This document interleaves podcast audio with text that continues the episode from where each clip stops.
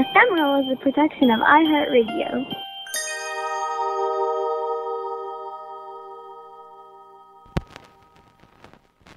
So Matt and I were talking about bands putting out new music on old formats, mainly tape cassette and vinyl. We have a, a new person who's working at our office named Seth. He runs a record company where he specifically will take your music and make a vinyl record out of it. That's what he does. This guy right here? Yeah. Oh, cool. Seth Nicholas Johnson's label, Haunted Birthday Records, releases music in a truly unique way, utilizing a format which I knew nothing about. This is how he explained it to me as we hung out in the studio and listened to records. You'll hear from us after this track.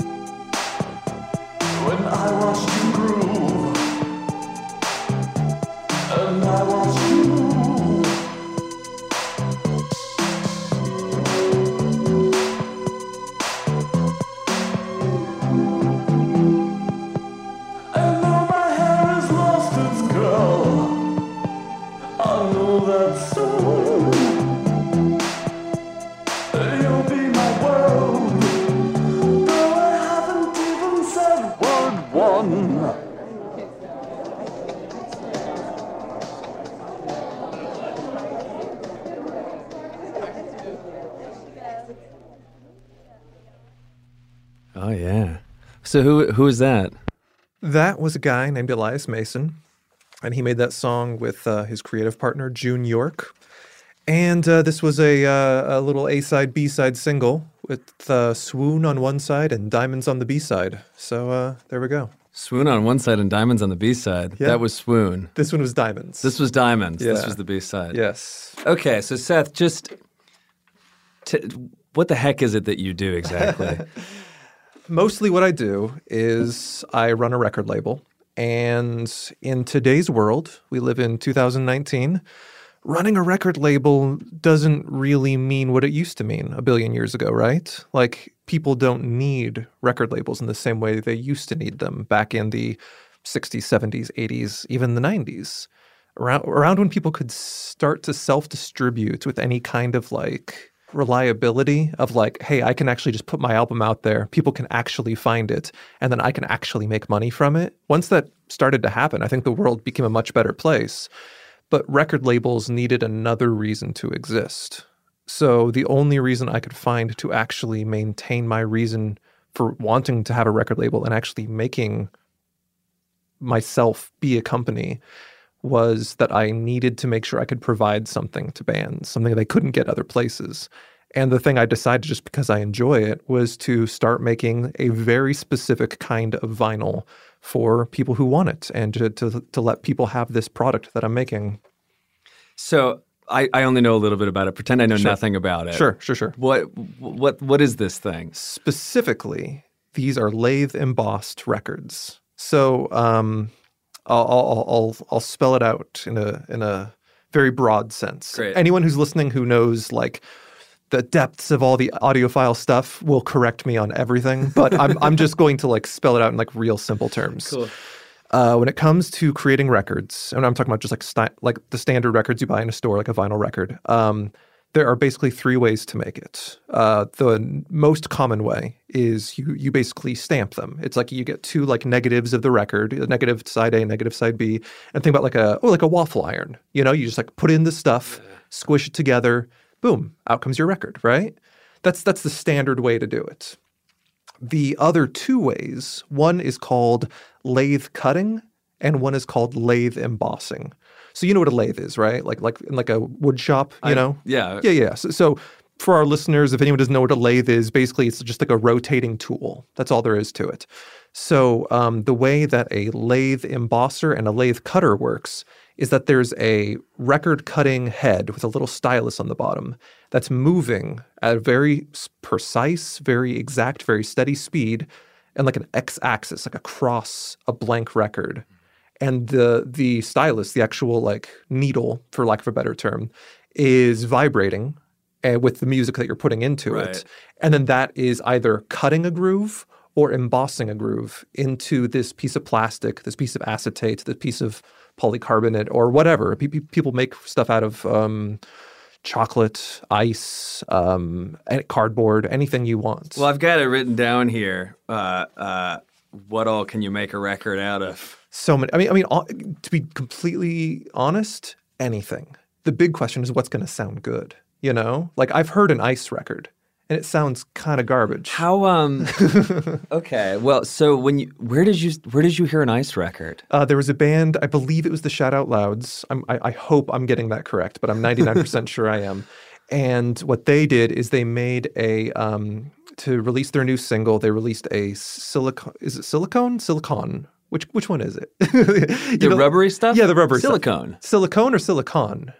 No, silicon. Silicon chips. Valley. Yeah. Silicone is the rubber. Yeah, yeah. yeah, yeah. Okay. so it was a silicone. You could do a silicon record But- but potentially, but it'd be very expensive, I think. But the silicone was for like the um, almost like uh, like an ice tray, okay? Right. And so you filled it with water, and they recommended that you used like a nice like distilled as clear as possible water, so you don't get any you know little bumps and stuff. no tap water. Yeah, yeah, yeah. okay. And uh, you freeze it, and then you put it on your record player, and it's it worked exactly like an ice cube. That's exactly what it was. Oh, so that again was just the negative imprint. Yes. Was it only on one side of the? Correct. Correct. So you would just like sort of it, like it would be like making the B side. I guess. It Yeah. The underside, and it's it's uh what's the right term for that? I mean, it's it's raised, I guess, in the Oh ice yeah, tray. in the in the um yeah exactly inside the mold it would be raised and then you you fill it and then the grooves would be there and then you you would you would pop it onto your record on your player. regular record player That's the most dangerous part. yeah, you got in a in a walk-in freezer or oh, something. you, you got to be careful with that part. I mean, because the it- it's going to start dripping. You you, you got to play it once and get rid of it.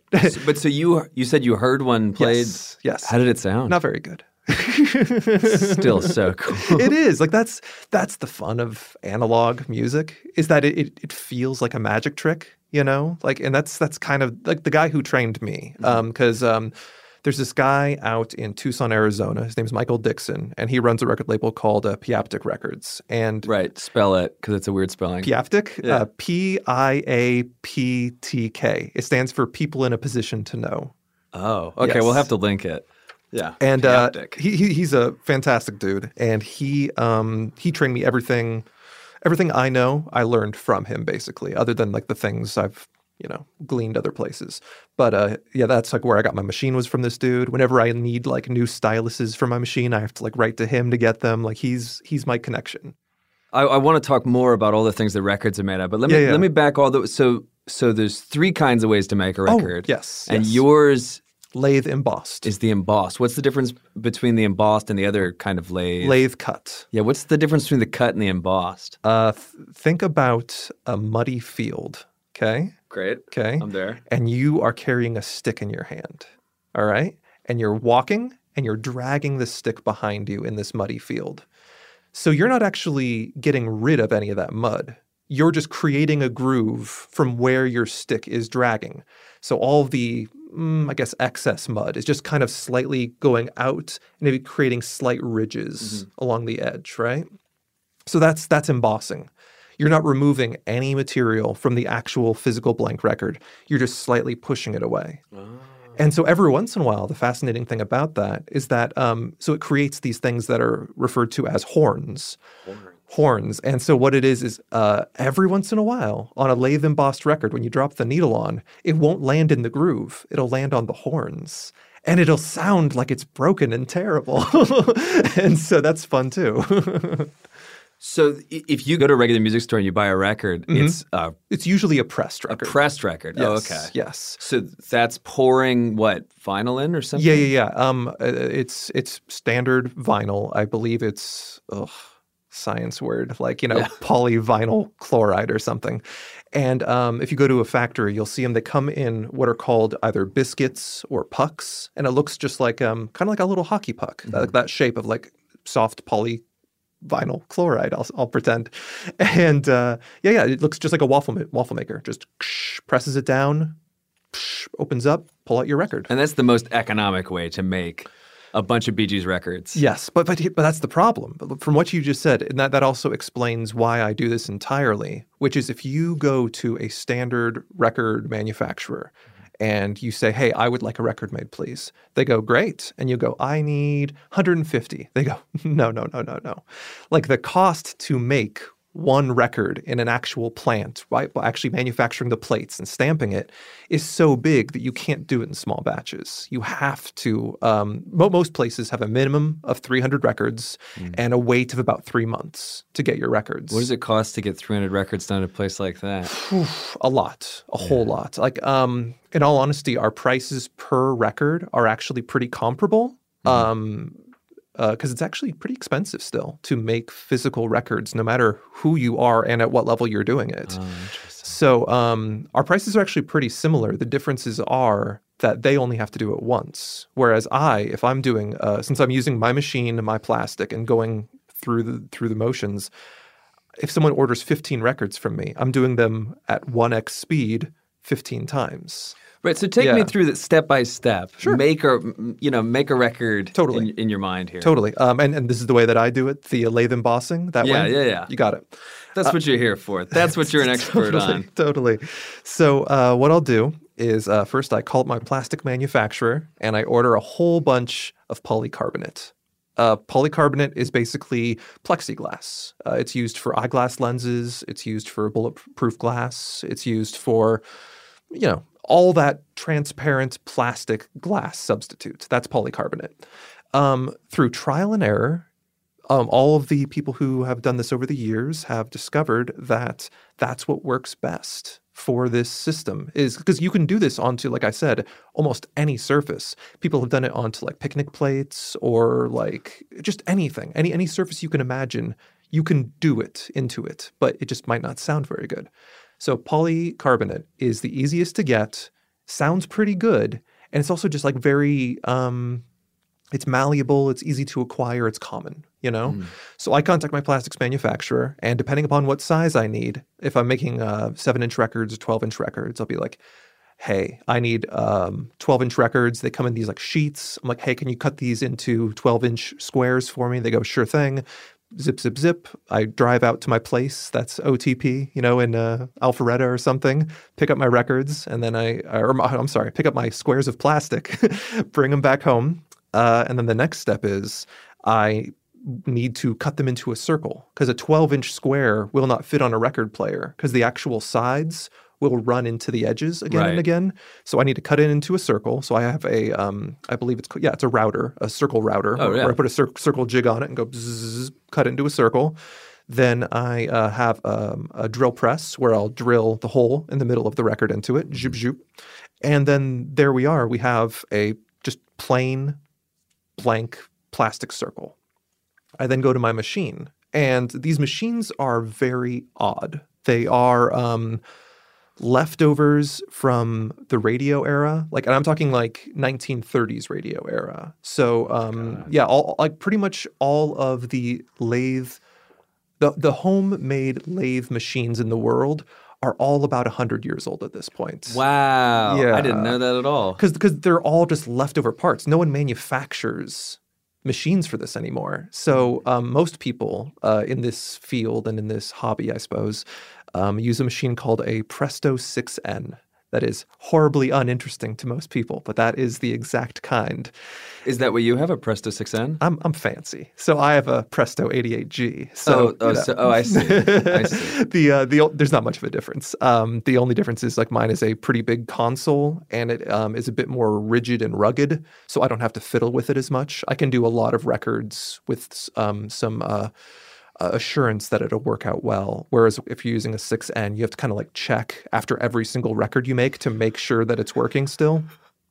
Wow. Because I mean, if you think about it, like the whole idea of records is based on the idea of um, vibration. So if your machine is perpetually vibrating for hours on end, all your little adjustments, all of your all of your screws that are tightened, everything that needs to be where it is, it's just subtly shaking itself out of alignment the whole time you're using it. So it's uh, it's, it can be really annoying. yeah, that seems pretty problematic. Yeah. So so these machines, like I said, um, they are old. Um, you know, so old days of radio, right? So we're talking like Fibber, Fibber McGee and Molly. You know, like We're talking about whom? oh, that's like an older 30s or 40s radio show. Fibber McGee and Molly. It was Fibber, McGee, and Molly? it was very popular back in the day. No, I, I totally believe you. I'm going to have to. That reference went right over my head. Yeah, um, I, I, I am coincidentally also very into old time radio, so we can talk about the Great Gildersleeve all day. Don't worry about it.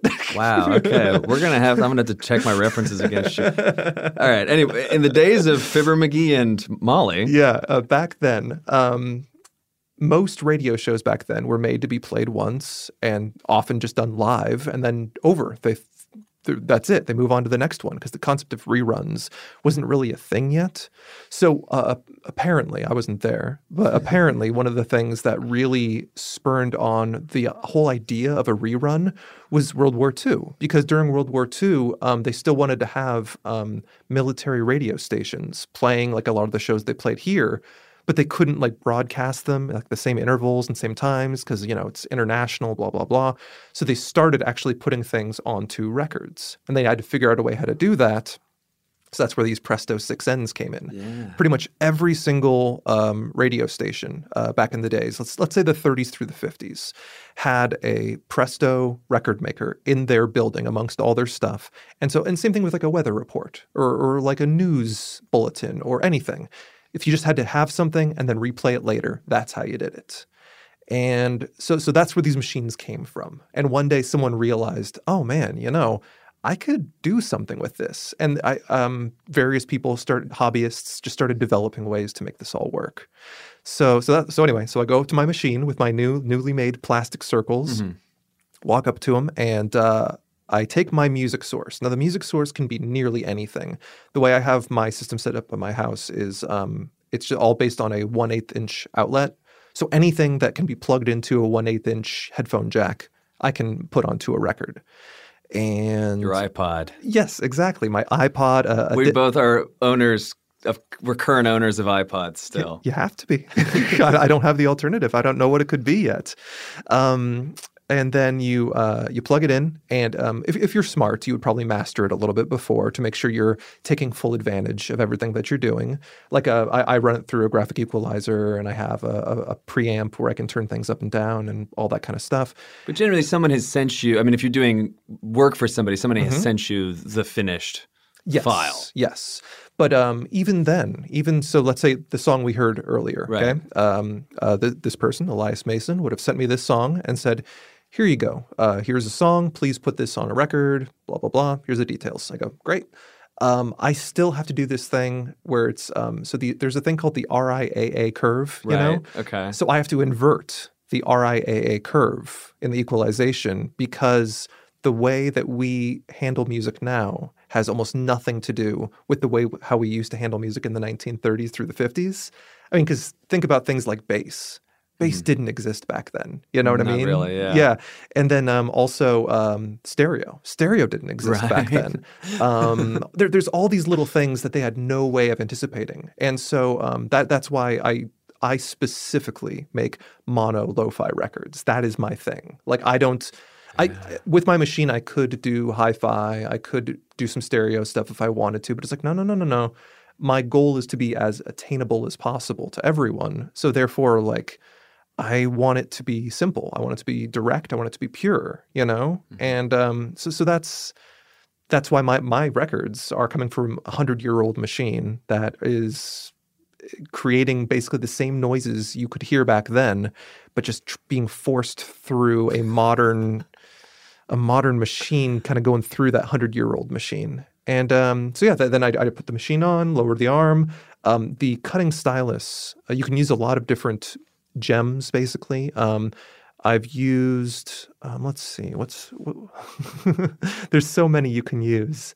Mostly I use Ruby. Ru- a Ruby stylus works the best. Is it actually made out of ruby? Oh wow. Mm-hmm. It's it's red. It's uh, transparent. It's it's a full blown ruby.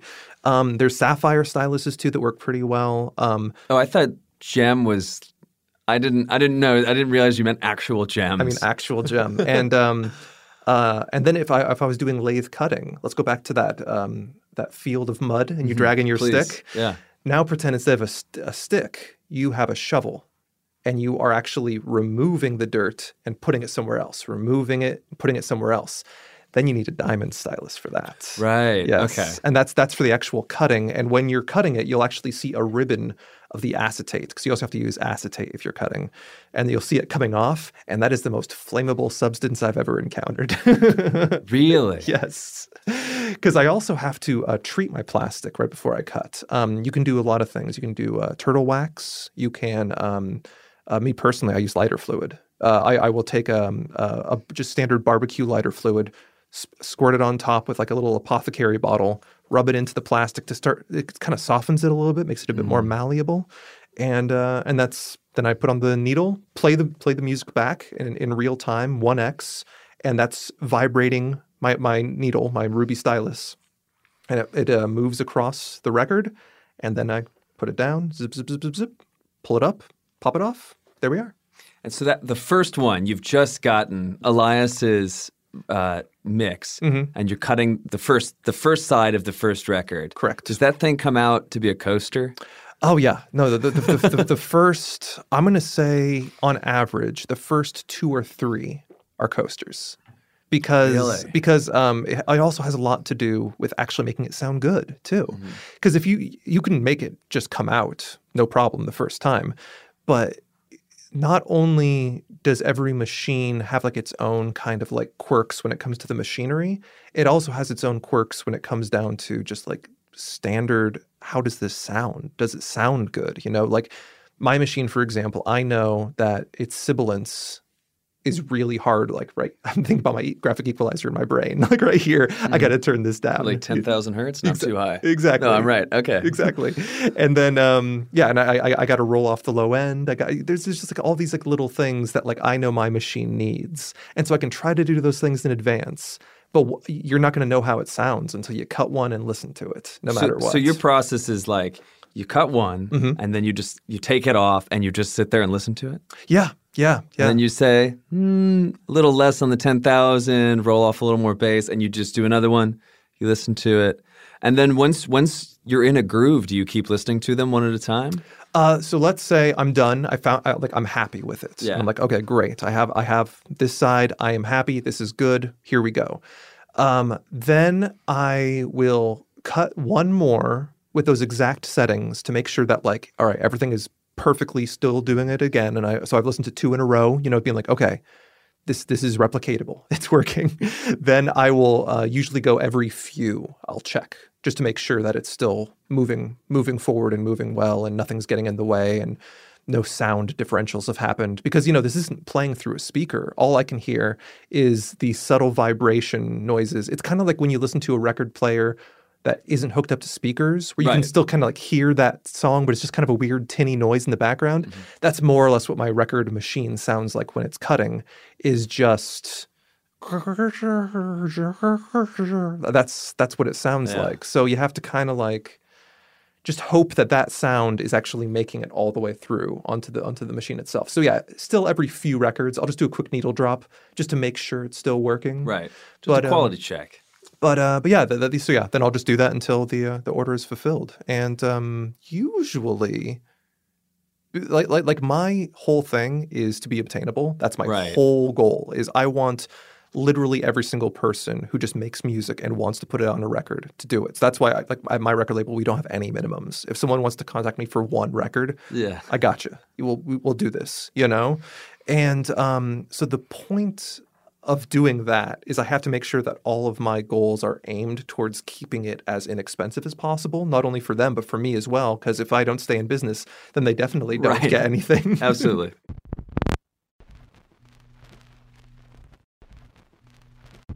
so let's say there's a B side. So so I've cut the A side. Do you sometimes do ones with just an A side? yeah, yeah. Sometimes uh, a lot of artists. Uh, oh, well, actually, here I'll hand you one. Great. Here's one. Oops. There we go.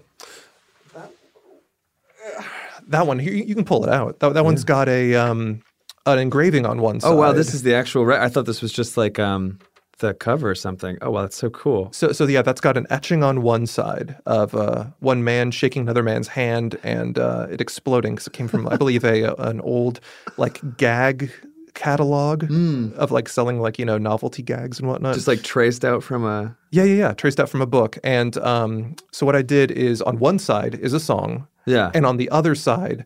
And I, that's that's the thing too. I had to just do this again and again and again. I took a little um, jewel engraver, little Yeah. like bzzz things, and it just had to draw that, you know, uh, several times until it was done. Um, so that's one reason for a- Wait, so you cut the record? You had the lathe cut the music. yes, On one side, and then you by hand did this illustration on how many records? uh, that one I, I it was definitely in the tens. Um, I'm gonna say less than fifty. Less than fifty, I'll say. And and it's it's multi- This is a pretty involved. Like there's like here's a couple more cross hatching on the tie of the guy, and there's like it's a it's a full cartoon. Oh, and, and yeah, there's multiple images. This this was a series. oh oh so oh so you did a different. Th- there were multiple versions of each image, but there were also multiple images. Yeah. So this is what like a lady and some jello eating some jello, or she's about to, but there's a fly on it. Or I, I would assume this was an advertisement for uh, plastic flies to stick in people's food as a gag. Oh, right, In like okay, the it's a- 1920s. Yeah. And so, yeah, that's either mashed potatoes or ice cream. I don't know what that could be. And then this some like uh two hands holding cards, some kind of trick deck. yes, exactly. Oh my gosh. So, so yeah, I These mean, are really involved. Oh yeah, no, no, it's it's a lot of fun, and and that's kind of the thing I like about it too is that I'm I'm going to make an analogy for you. You ready? Okay. So back in like the old days of um, let's go with art in general, writ Mm-hmm. large art. Uh, people start off with like cave paintings, right? Right. And uh, they're doing their cave painting things, and um, they're doing what they can with what they know, and they're they're painting their bison, and they're they're they're they're like hunters, and there's all, all all you've seen cave paintings, you know. Sure. As they develop, they got closer and closer to actually representing what they actually saw, like the photorealism. Uh, well, actually, bad choice of words because there were no photos yet, but you know what I mean. Like the actual like representation of what was in real life and what they were creating. So now we're up to like the Renaissance era. Naturalism, perhaps. Yeah, exactly. It's like people could actually paint what they saw now because they had acquired enough skills over the ages. Three point perspective and All those techniques, All the good things, had yeah. made them made them better and better artists. And then the camera was invented.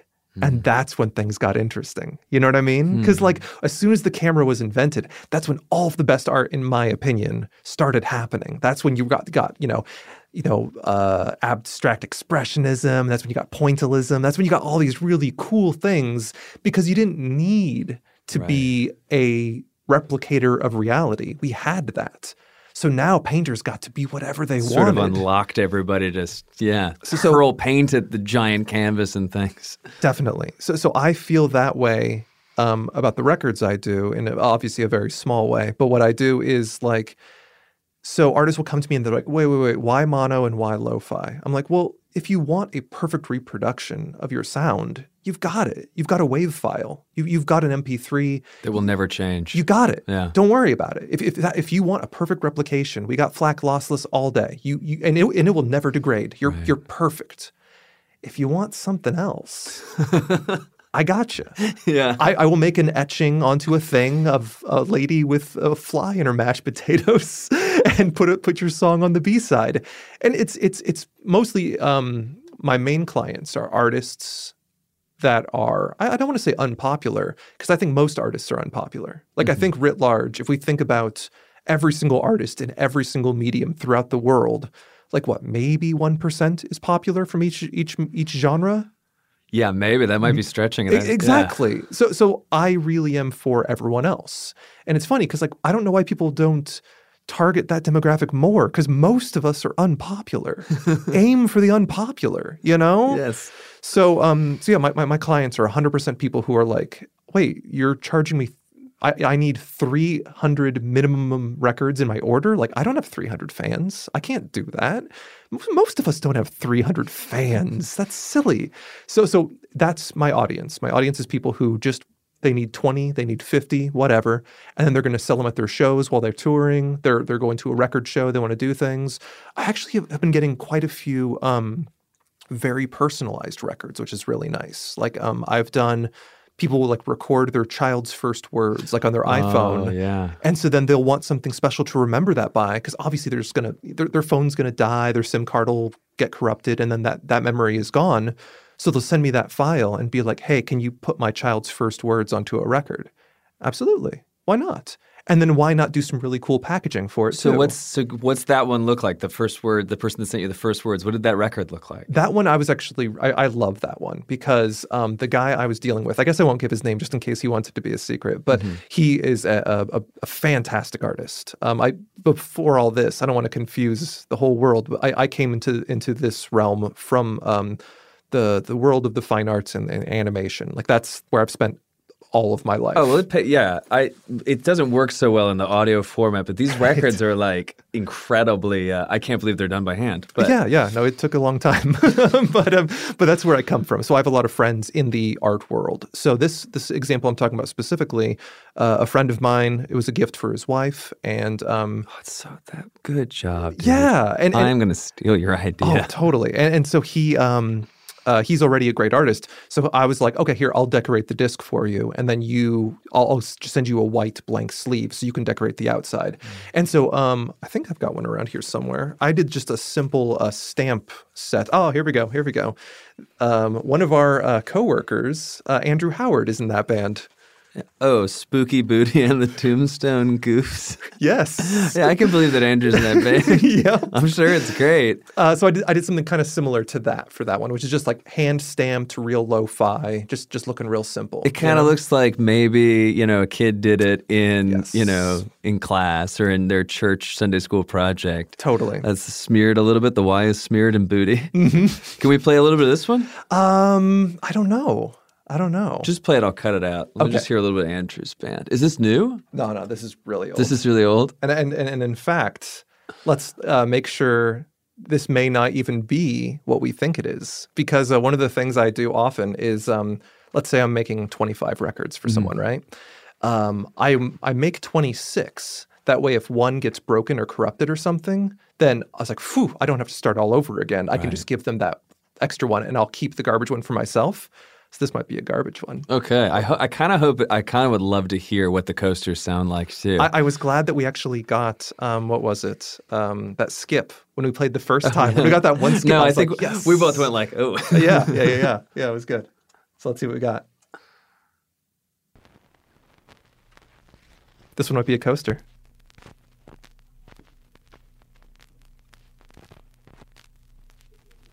Oh, that's great, though.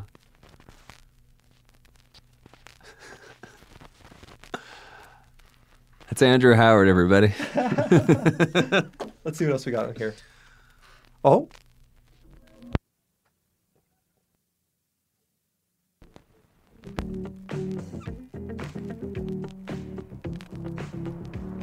This one's definitely a coaster, but I know who this is. Yeah, this is an artist named Phantom Manor. Oh, yeah. It's grooving. But yeah, this is a total garbage version. It seems like the output volume's kind of low. Oh yeah, yeah. Fascinating, fascinating. Let me look through some more of these records. here. Absolutely. What uh, what uh, what uh, what else is uh? I'll, I, I'll hand you a bunch. Here we go. I know it's a little hard to summarize because there's just like, like so this is knit, Oh yes. and a lot of these are s- square. These are so what? Give me the specs of this of this record here. Uh, So that is a seven-inch record. Uh, it's seven inches square, and I like the square because it holds the shape of the packaging a lot better. So, for example, the one you're looking at right now, that is a knit record sleeve, and so because of that, um, like if you just put a circle inside that exact same packaging, it would have like these floppy edges, Right. You know. So uh, the the alternative to that, actually, when I hand it to you. you could use this as a pod holder afterwards. Afterwards, I you put the wait, just while you're playing the record, I guess. so here you've got like a knit 12 inch 12 inch, and so and uh, the 12 inches have to be circular. exactly or else they won't fit on a standard record player Right. but um, so in that case i was able to uh, get a little interior sleeve to make sure i hold you know the Mm-hmm. shape of the uh, actual knit thingamajigs Right, like what you would have in a uh, in a normal uh, uh, 33. exactly That's sort of yeah, paper insert that goes inside of the record sleeve. yeah and, and so yeah the, the, the knit sleeves are something i do simply because i like to knit Oh my God. so that's just something i do and so it, it just How do you find came out of time to do all these things? I don't know. I, I, I love to make things and I, I love to stay busy. So, um, yeah, the, the knit album sleeves are really fun because uh, do you remember that Wu Tang album a while ago? Um, it was this one for a while ago where um, do you remember a guy named Martin Shkreli? Huge jerk. He like Yeah. he like played up all How this. did he come up in this? Okay. Here's yeah. how. Here's how. Yeah. So, so uh, a, a long time ago, I'm going to say, um, I'm going to say five to six years ago, maybe, maybe even longer than that at this point. There was um, a Wu Tang Clan album called Once Upon a Time in Shaolin that they made one and only one copy of, period. And so they made this, they put it out into the world, and they're like, hey, whoever wants to buy this, then they get to do whatever they want with it. Unfortunately, the person that bought that album was Martin Shkreli. That's what it, I do remember this story. Yeah. Yes. And so he paid an obscene amount of money for it. He's the one and only owner. Then he got sent to jail for being a jerk. And He he drastically inflated the price on. Um, a- uh, AIDS medication. Yes. What a scumbag. Absolutely. We don't even need to throw an allegedly in there. he is a scumbag. And um, so, yeah, n- now that album is out there in limbo. But anyway, that, that, that example I only bring up because I love making one of a kind records. And those knit ones are that. That, like, because it, I mean, I'll, I'll be completely honest with you, that, that little one, the little seven inch knit album, that one is uh, 40 hours to just knit that sleeve. And so, because of that, people don't want to pay for that. You know what I mean? Like Right. people will buy like one copy tops, and and then that is the, kind of the fun of it. Like I, I do these things uh, probably at, at least on a quarterly basis called the Haunted Birthday Mystery Record. Oh, I guess I haven't said the name of my company. It's Haunted Birthday Records. So the Haunted Birthday Mystery Record, I make once per quarter, and I contact some artist, and I'm like, "Hey, I'm going to put out one and only one copy of this album ever. Do you want to contribute to it?" And artists love to do that. and it's a that stuff. compilation with people on your on your label, or Uh, pretty much anyone, anyone Yeah. I can contact, Yeah. because I don't tell anyone who's on it. I don't tell them. I don't. I, I, I honestly mostly give them away. Sometimes I'll sell them. Sometimes I'll I'll hide them places. You know how there's a thing in um in Atlanta, the Free Art Fridays Sure. thing. I- I've I've given them away for Free Art Fridays before, and yeah, it's just a it's just a complete mystery. I will never tell someone who's on it. Like there there could be just like I'm, I'm going to jump to a, an extreme to prove a point, but there could be a Beyonce single that no one's ever heard on one of my haunted birthday mystery records, and that's just the way it is. And I'm never. I'm Is never there a. Beyonce single on one of your? I can't tell you. but but that's kind of the fun of it is that it could be anyone. And I, I really enjoy doing that. That's something I do probably quarterly, which is, you know, just just for kicks. And that's that's the other thing that I love about this style of record making is that the the buy-in and the stakes are so low that you can just do art for art's sake and have fun and make dumb things and put them out into the world because who cares? You know, if I had to make 300 copies of a mystery record, then like I would put some time and energy because it's an investment of, of resources and money to actually put out these 300 things into the world. I need to make sure there's enough of an audience for it. I need to make sure that it like appeals to enough people to make sure I'm blah, blah, blah, blah, blah. If I'm only making one copy, it, it could literally just be farts for like, you know, five minutes on each side.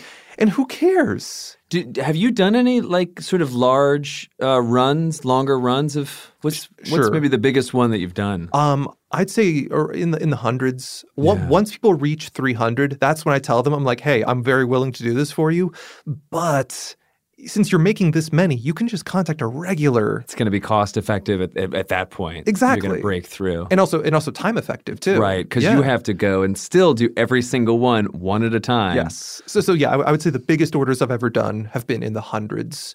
And then like yeah, on- once people ask me to do like a 500 run for them, I'm like, "Are you sure? here's here's what I would recommend, but I can do this if you want me to." Do, do, do your discs all, I call them discs, but they're not necessarily discs. Do your records all, are they all play back at the same speed? Are they all 78s or 33s or? I can do I can do it for uh, three different speeds. I, I can do 33s, 45s, and 78s.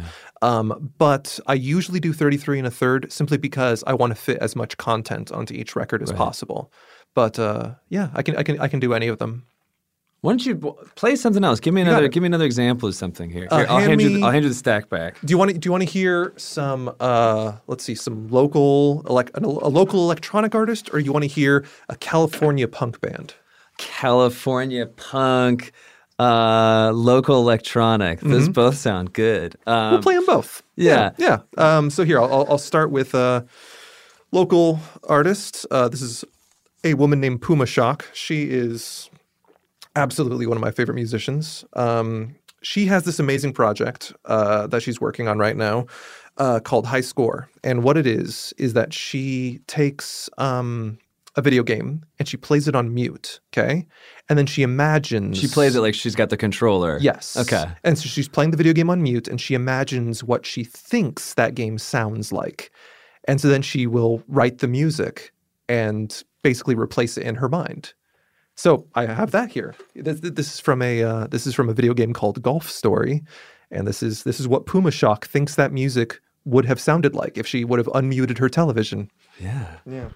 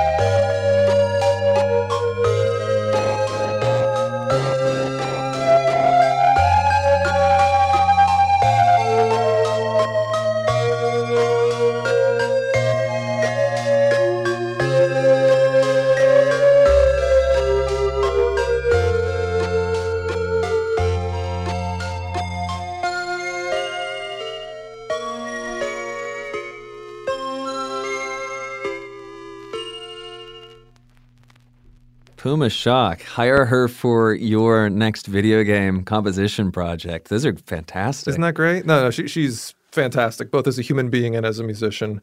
And uh, yeah, that second track was called Hungry Hearts Diner. So that was the second game that was on that one. Where yeah, so Golf Story and then Hungry Hearts Diner. I have to imagine that that music was way more fantastic than the music that was in the golf video Oh, game oh, oh, yeah, you- I mean, no, I don't know really, but golf doesn't really strike me as having necessarily all that um, evocative of music. You're you're dead right, and and that's that that to me is the fun of this too. Is like anything you want, just do it. Just do it. You know, I love it. I love it. It's so much fun. Oh, but we were saying while the music was playing. I was, well, I was thinking about the difference between, I think about this a, a, a bit in my own life, the difference between listening to a record Mm-hmm. or what it was like when really that was what there was to listen to. You know, I I, I grew up in a in the era where there was CDs. You know, my first music was on CDs and Mm-hmm. some stuff on tape cassette too.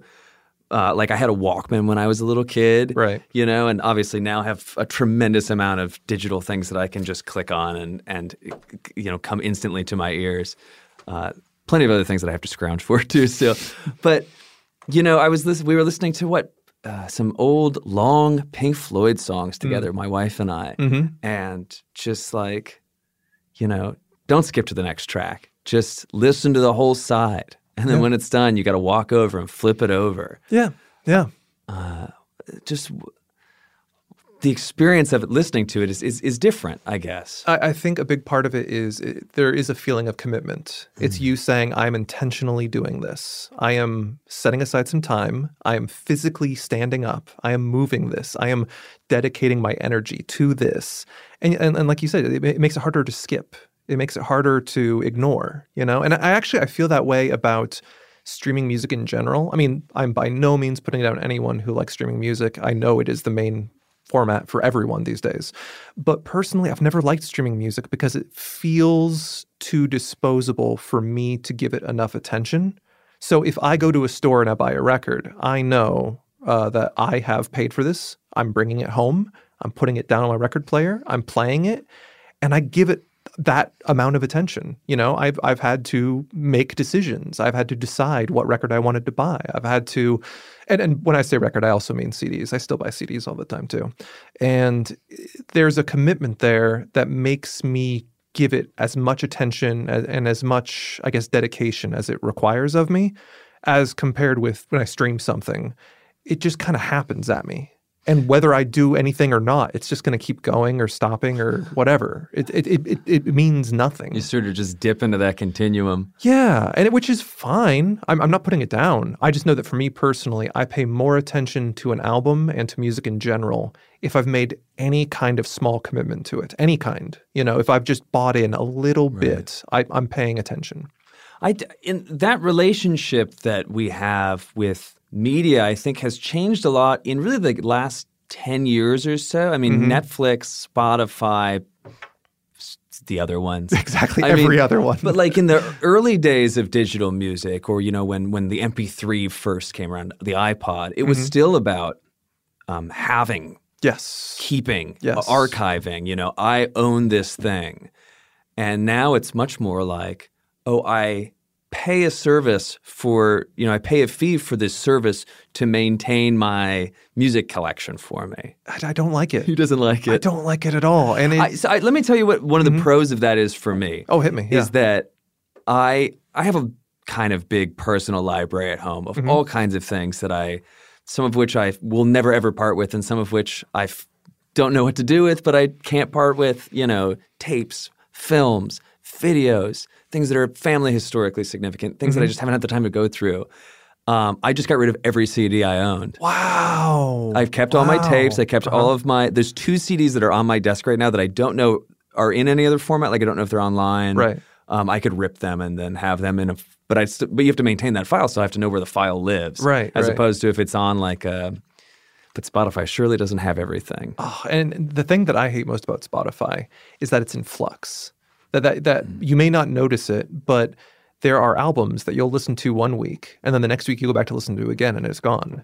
Right. They're working out that licensing. I'm sure it's Yes. very complicated for the people that are in the legal department at Spotify. Absolutely, and and so that's that's one of the saddest things to me. Like I'll, I'll give you a perfect example that is uh, movie based, which is uh, Pee Wee's Big Holiday. Did you ever see that movie? Oh, gosh.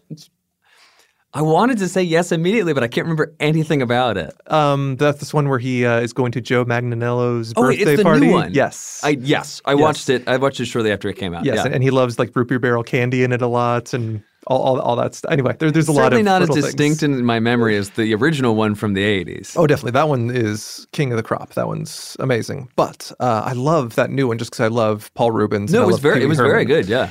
And the thing about it is, is yes, I've had a Netflix, um, you know, account for who knows how long. It's got to be like close to a decade at this point, you know. But what if I don't someday? What if they decide they want to take that movie off there? Then I can't watch this movie I love. Why? Because they say so. And in the old days, we're talking pre VHS days, that was the way it was. And then we all got used to this world of no, if I want to watch Who Framed Roger Rabbit, I can watch it whenever I want because I own that VHS. Because. I've taped it off the TV and was carefully carefully paused it every time a commercial came on. Yes.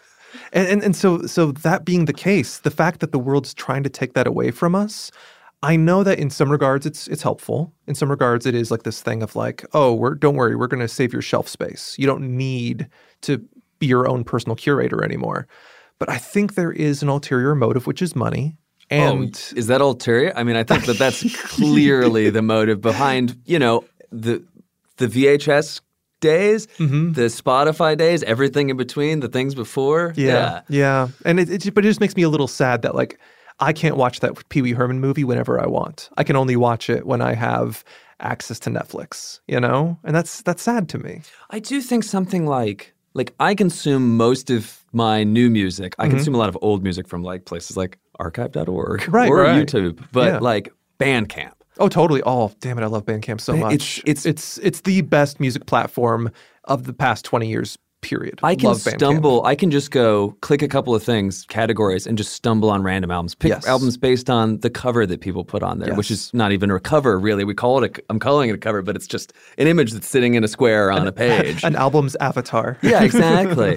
but I can in in in a way that I can't do in any other format. Like I can't stumble. If you just click next video in YouTube, you get stuff that you don't want to see, Mm-hmm. Yeah. and you can't unsee, Yeah. Mm-hmm. uh, can't unhear. In Bandcamp, I end up hearing things that I would never hear anywhere else. Definitely. And I do think that in some way that's you know is you know owes something to the, to the digital revolution Mm-hmm, to this idea of but there's the twofold thing on Bandcamp too where it's like hey I've got my album streaming here and it's free and you can listen to it whenever you want Mm-hmm. you could buy it and it goes most of it goes directly to the artist or I maybe have a thing that I put on tape cassette or on vinyl Mm-hmm. or some other I've got a friend that does things on reel to reel oh, that's so cool. handmade reel to reels That's yeah. great. But no, I, I- I think that's fantastic, and and also one of my favorite features about Bandcamp that you were just talking about, like the discoverability of Bandcamp, Yeah. is if you go to the homepage, um, they'll have this thing down at the bottom showing in real time what people are buying. So like little things will like pop up, like just like little albums, like this just was bought in Denmark for eight euros. This was just bought in Japan for this much, et cetera, et cetera, et cetera, et cetera.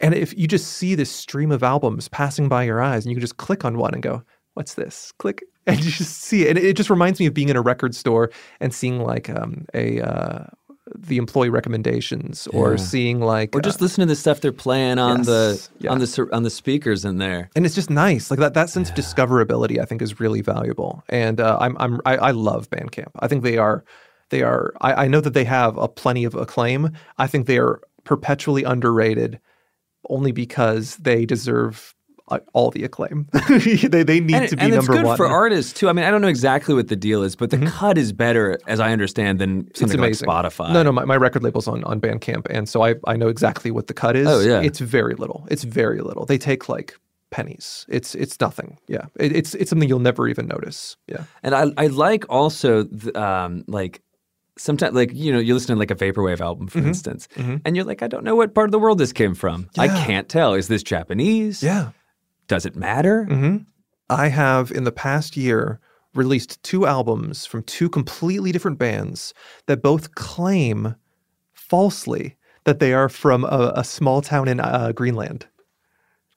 And, Two- we- and you just don't know where they're from. Oh, I, I know where. Actually, I, I personally know where they're from because I worked with them both. Oh, yeah. But but, But- the the fact that two completely separate bands, both on Bandcamp, claim that they are from the same town. I believe it's called Nuuk, and I can't spell it, but anyway, Yeah. it's written in Greenlandic. but um, uh, that, that that's claimed they are from the same small town in Greenland makes me just so happy, and just it's just so strange to me. And they're very different genres. They're very different everything. One one is like a uh, pop punk band, and one is like a complete noise experimental band. And they both are like, yeah, yeah, that's where we're from. It's like, wow. No, you're not. But that's so cool. Like, because you could be from anywhere. You could be anyone. You know, I think a lot of my, you know, personal music education for a long time was very much based on like English language music. Yeah. You know, Yeah. music that uh, was in characters that I can understand. Totally. And I feel like, you know, perhaps you had to do a little bit more work to get outside of that bubble before, and it's becoming easier to sort of see through to the other side. Yeah, and and, and I, I really hope I, I don't know people. I'm sure people do whatever it is people do, but I really hope people are taking advantage of that. Um, I use my wife as a barometer for what is actually reaching the world because like she's very good at having her pulse on what's happening in the world. She's And a I- little more in touch, and you're just in the other room over your lathe. yeah, I have, yeah. a have a similar relationship in my life. yeah, and and- so quite often, if there's something I'm really enjoying, I'll say to my wife, "Hey, do people actually know this, or is this just me?" And she'll tell, let me know. If like, no, no, no, this is a very popular thing, or no, no, no, no one's ever heard of this. And uh, that happened last night. Speaking of foreign language music, um, have you ever listened to a woman named Rosalia? She's the best. She's a pop star out of Spain. Yeah. And I mean pop star straightforward. Like she's incredibly good at what she does, but it's just pop music. Just plain straight pop music. But I was saying to my wife, I'm like, clearly she's super popular, right? And she's like, no. I'm like, why? She's like, she sings in Spanish. I'm like, what what different uh, oh you know, and it made me so sad. It was just like that that's the that's the barrier. I, I can never sometimes tell. feel uh, I very often feel put upon by lyrics. Mm, yes. Um, I you know I also subscribe a bit to I don't have to go too far in this, but like John Cage's you know school of thought that music doesn't have to be about expressing you know expressing anything really. Yeah. it can just be fun to listen to. It can just be you can just you can just listen Yes. uh, yes. uh, without necessarily like having to have someone's feelings put upon you or Mm-hmm. or their message. And I, I do feel like if I am going to listen to lyrical music, music with vocals, it's sometimes really nice when it's like, is that Icelandic? Doesn't matter. Does matter. yeah, yeah. Um, th- there was this, uh, you know, the band uh, Ros. of course. Yeah, they, they had this one song. Who sings not exclusively in Icelandic? right? There's a there's a right. Yes, they're their made up language of Hopelandic. Um, they released this one song. I'm going to say, oh, it was a while ago now. Got to be at least a decade. Where they were like, "It's our first English language song. Check it out." And they played it, and I listened to it. I was really excited. And I was like, "Sounds like the rest." You know what I mean? Like it doesn't matter. I remember that. Yeah. I remember reading about that. Yeah, it was Uh, during the uh, gobbledygook like era, which I think was a great era. I agree. I agree. Completely agree. I believe that Jónsi Mhm, mhm.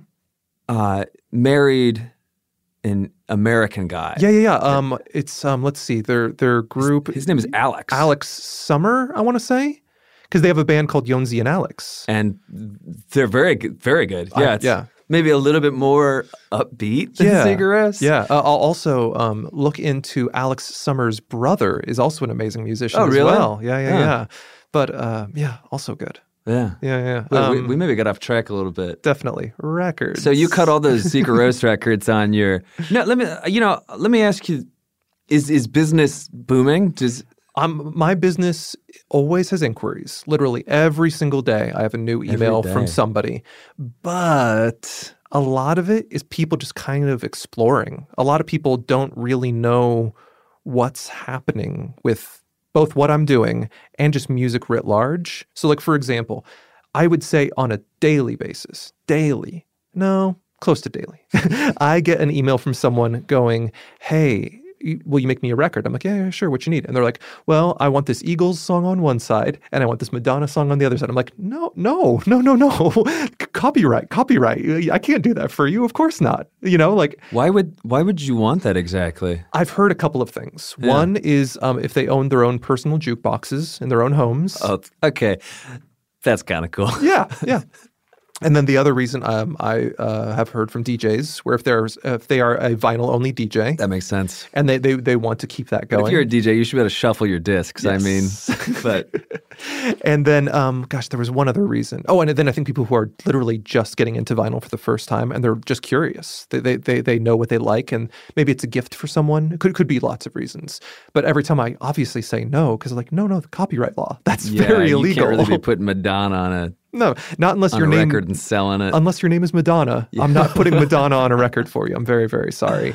So, so things like that come up a lot. Um, I'll also get a lot of people that, uh, again, because vinyl has had a resurgence, I'd say in the past decade. You know, Absolutely. So a lot of people are wanting to just do something with it, but they don't really understand it. So, like for example, on a seven-inch record.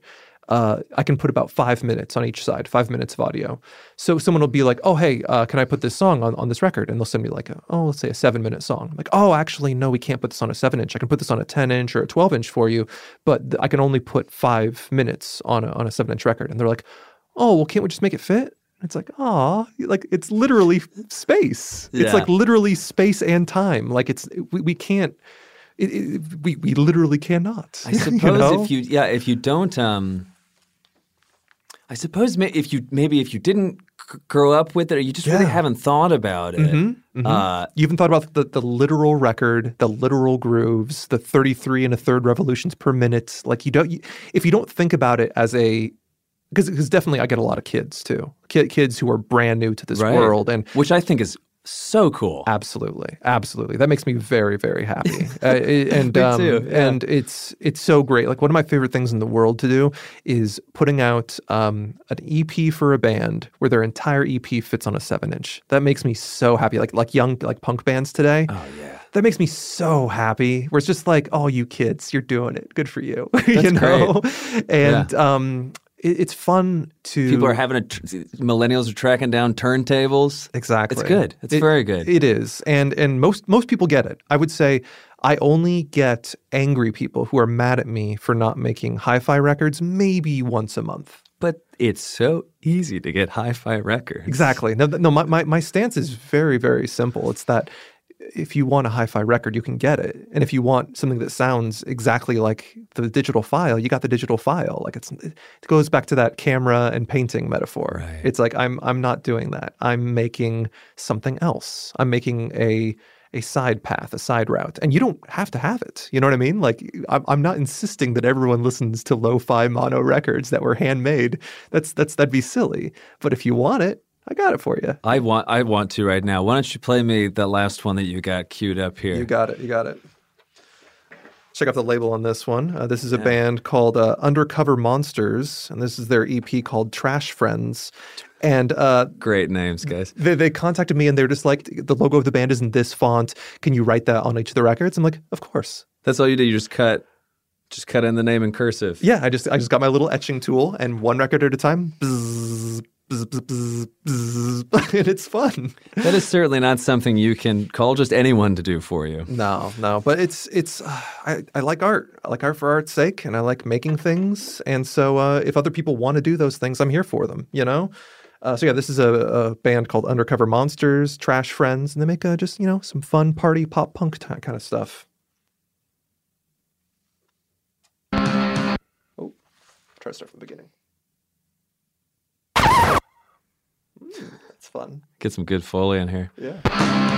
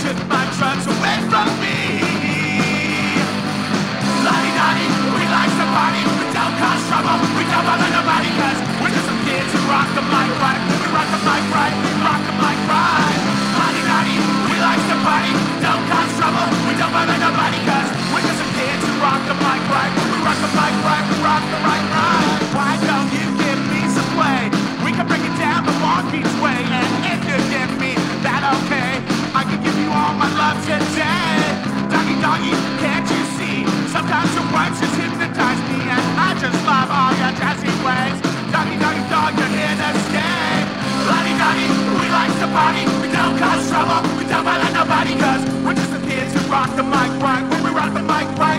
the like to party. We don't cause trouble. We don't nobody, cause we're just some kids who rock the mic right. When we rock the mic right, we rock the mic right. Oh yeah. So you could probably get a lot of uh, punk songs on a 12 inch, yeah? Oh yeah, yeah. Um, a lot of times I've done a lot of um, single-sided punk 12-inch EPs. There's been a lot of that, Yeah. and uh, and it's fun. It's a lot of fun. I mean, like, if, if art is actually this is a big thing in my life in general. I really, really, really am happy that becoming a musician is no longer a get rich quick scheme. Because you remember, like back in, I'm going to say the late 90s into the early 2000s, prob- probably even longer ago, people wanted to become quote unquote rock stars or pop stars or musicians in general because it was a get rich quick scheme. It was like, oh, that's how I'll make a lot of money, is I'll become a musician. that, well, that sort of ti ties in timeline wise with like particular kind of commodification of artists. Yes. You think of like the boy band era, mm-hmm, mm-hmm. that sort of thing. And not too long after that, that's when Napster kicked in and all these other things kicked in, which made it not so easy to make money from music. And so a lot of people who were only in it for the money, they went away. Hmm. And I love that because it means that anyone who's d- still doing it, they do it because they love it. And those are the best people in the world. Right. I agree. Seth, tell me, tell the listening public where they can find more about your record label. Um, I would say the best place to find me is you go to hauntedbirthday.com. That's the that's the main place, and then you can go from there to find the social media sites, et cetera, et cetera. Uh, actually, I, I suppose since we're talking so much about what these things look like, a really good place to go would be to my Instagram page, which would be at Haunted Birthday. And there's a great couple of videos that you've done of this process because describing it and seeing it are def- are definitely different things. So I will Yeah. I will include uh, a link to that in an easy to find place. Because I mean, like the um the the interesting thing about this process, like I've been saying, is a lot of it's education, like just letting people know what it is that I'm even doing, you know. And um, so I, that that's why I made these videos. Well, I have learned a lot today about exactly how this works, though I surely have a lot more questions. I think most of my questions might be the kind that would bore people. Uh, that- that's understandable, but I off, want to talk more about that curve. off mic, you and I can talk all day about all the really boring stuff. Yes. About like groove depth and the RIAA curve. Oh, yeah. I, I mean, think about like the depths, the depth of sound. That is the difference between a traditional like 180 gram record and me just pushing a ruby as hard as I can into a piece of plastic. You know what I mean? Like. The, the depth of sound you can get from a quote unquote real record is so much deeper. But that's that's that that's that trade-off. It's that well do you have 300 fans and a whole bunch of money? Or do you need two copies and you can do whatever you want? And it's it's a trade-off. You, you, you do whatever you want to do You got one more thing to play us play us out here? um maybe Got a giant stack of handmade records. yeah it, it, all, it all depends on who i have uh, the rights from let's see here oh well no I, I'll go ahead and say uh, thanks a lot for coming in and doing this. Absolutely. And and thank you to the artists also that I contacted to say, hey, do you mind if we play your music on the show today? Thank you to them for allowing us to play their music publicly. That's very nice of them. Thanks, artists. Let's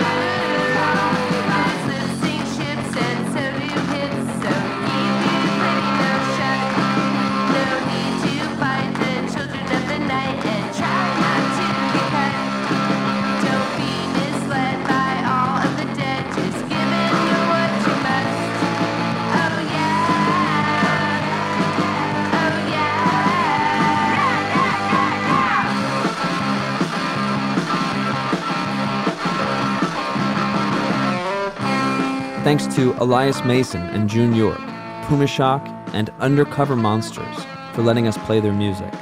The eyes, ears, hands, and brain behind Haunted Birthday Records is Seth Nicholas Johnson. See this process in action and get your own record produced at hauntedbirthday.com. And follow up on everything you heard here at ephemeral.show.